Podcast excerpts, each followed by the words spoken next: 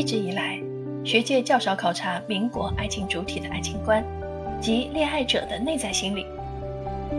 爱情作为一个研究主题，通常与民国时期个体主义兴起相关联，又以探究中国近代个体意识的觉醒与伦理变革，特别是其中爱情观念和实践之间的张力与伦理困境。如果说浪漫爱是二十世纪以来中国人情感演变史中的启蒙阶段，那么，我们对这种浪漫爱的内核，特别是其中理想化与纯粹化的倾向，还缺乏相当的了解。丁玲曾在一封给友人的信中写道：“那个时代的女性太讲究精神恋爱了，对爱情太理想。我遇见一些女性，几乎大半或多或少都有这样的情形，看样子极需要恋爱，但又不满意一般的恋爱。”即使很幸福，也还感到空虚。当浪漫爱这一西方舶来物进入中国社会时，它最先引起的是个体观念与情感的变化。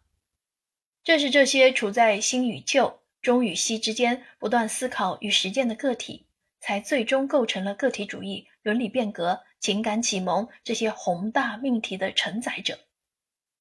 从这个角度来说，深入理解新女性的爱情观念与实践，具有相当的价值与意义，是理解新女性人格与情感状态，进而理解现代个体与时代变迁的重要切入点。谢冰莹、石平梅和丁玲三个人的爱情经历，虽然外在表象上颇为不同，但却有着相似的内在追求，追求一种纯粹的、伟大的爱情。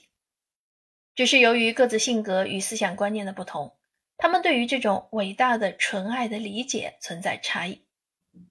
对于谢冰莹来说，一种能够给恋人留出自由社交空间、没有任何干涉与束缚的关系，是真正的爱情。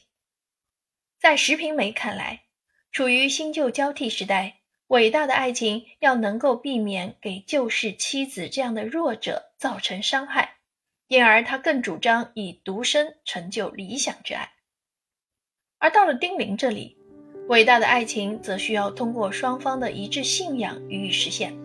否则很容易滑向小资产阶级的庸俗的爱。总之，对于新女性来说，面对未卜的前途，她们常感到自我的弱小和无助，因而她们渴望在爱情中找到新的力量，改变自我和整个社会的未来。